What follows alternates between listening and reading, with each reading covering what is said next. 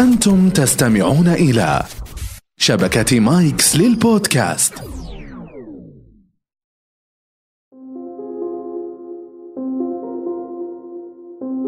هل أمتلك كاريزما جذابة؟ اليوم في هذه الحلقة هي مختلفة تماما. 15 سؤالا تساعدك على تحديد درجة الكاريزما لديك. دعونا نبدأ. السلام عليكم ورحمة الله وبركاته وأسعد الله أيامكم بكل خير. أريد أن أبدأ بقصة بسيطة حصلت لي أثناء دراستي لدرجة الماجستير في تخصص الإعلام في الولايات المتحدة الأمريكية. وتحديدا في عام 2014 وفي تلك السنة كان موعد تخرجي من الجامعة. كان في الجامعة مركز اسمه مركز التوظيف وأحد الخدمات التي يقدمها هي المساعدة في كتابة السيرة الذاتية. ذهبت إلى هذا المركز أريد أن أكتب سيرتي الذاتية بطريقة جيدة. فقالوا هناك شخصين متخصصين كلاهما حاصل على درجة الماجستير في جزئية كيف تكتب سيرتك الذاتية. سعدت بهذا الشيء حصلت على موعد أتيت في موعدي بعد أسبوع. معي السيرة الذاتية مكتوبة أريد أن أطورها. جلست مع المتخصصة حاصلة على درجة ماجستير في السيرة الذاتية. رأيتها السيرة الذاتية؟ قرأتها قالت ممتازة وجميلة. عندك إنجازات حلوة ولكن ليست مرتبة بالشكل الجيد. سؤالي لك ما هي الوظيفة التي تريدها؟ قلت والله في مجال الإعلام وأنا مهتم في التدريب الإعلامي وأنا قالت لا ما هي واضحة؟ أي يعني قسم في الإعلام؟ أي كذا؟ طيب إيش تبغى يكون؟ هل أنت تبغى تكون مدير إدارة؟ قلت والله ما نعرف بالتمام إيش ممكن يكون.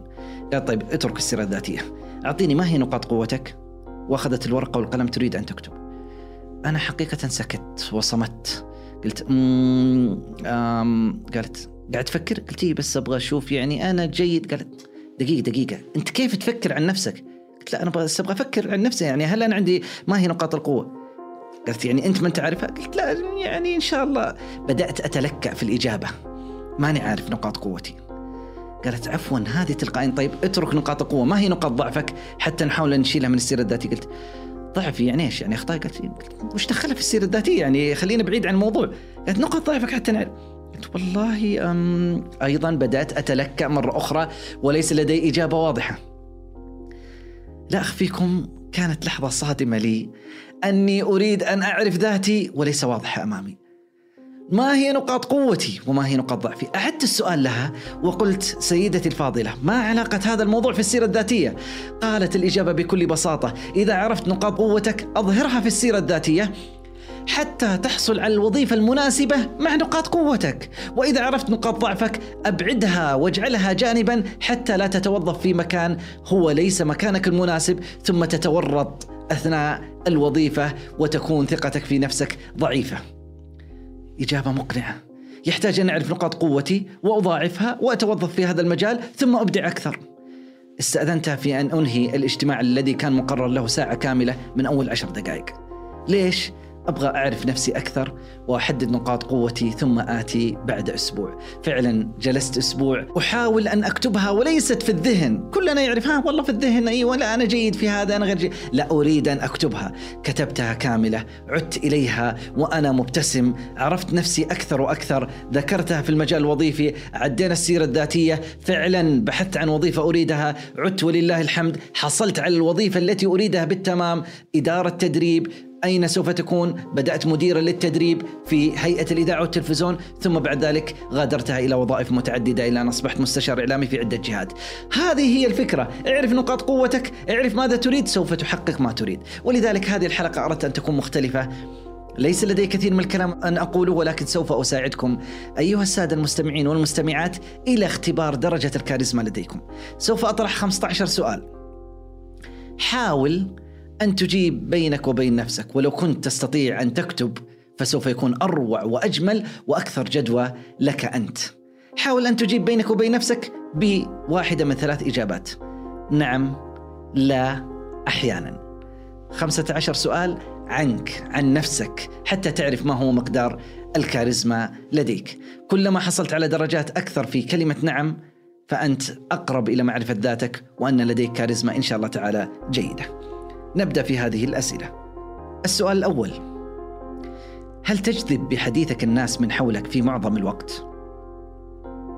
نعم لا أحيانا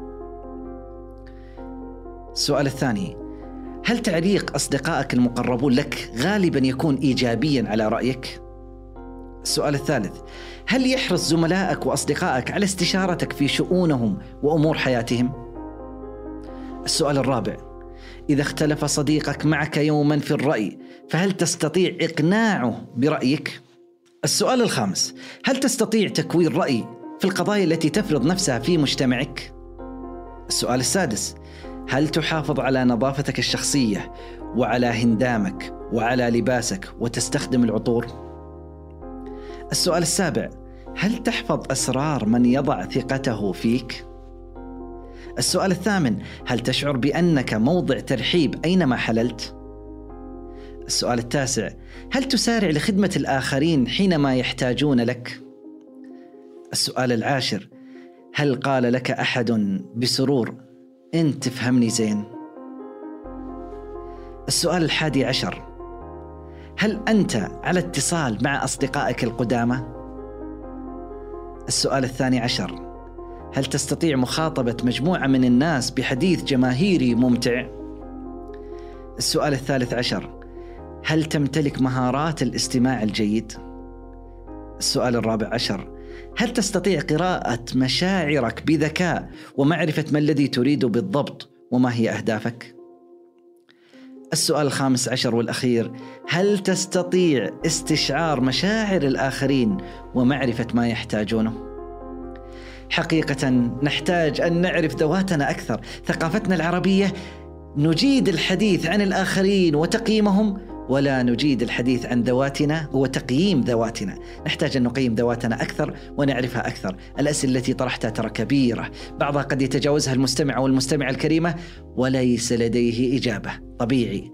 ولكن الغير طبيعي أن تغلق هذه الحلقة ولم تعد إلى الأسئلة وتحاول أن تعرف ذاتك الآن وتحصل على إجابة أكثر وضوحا. تحياتي.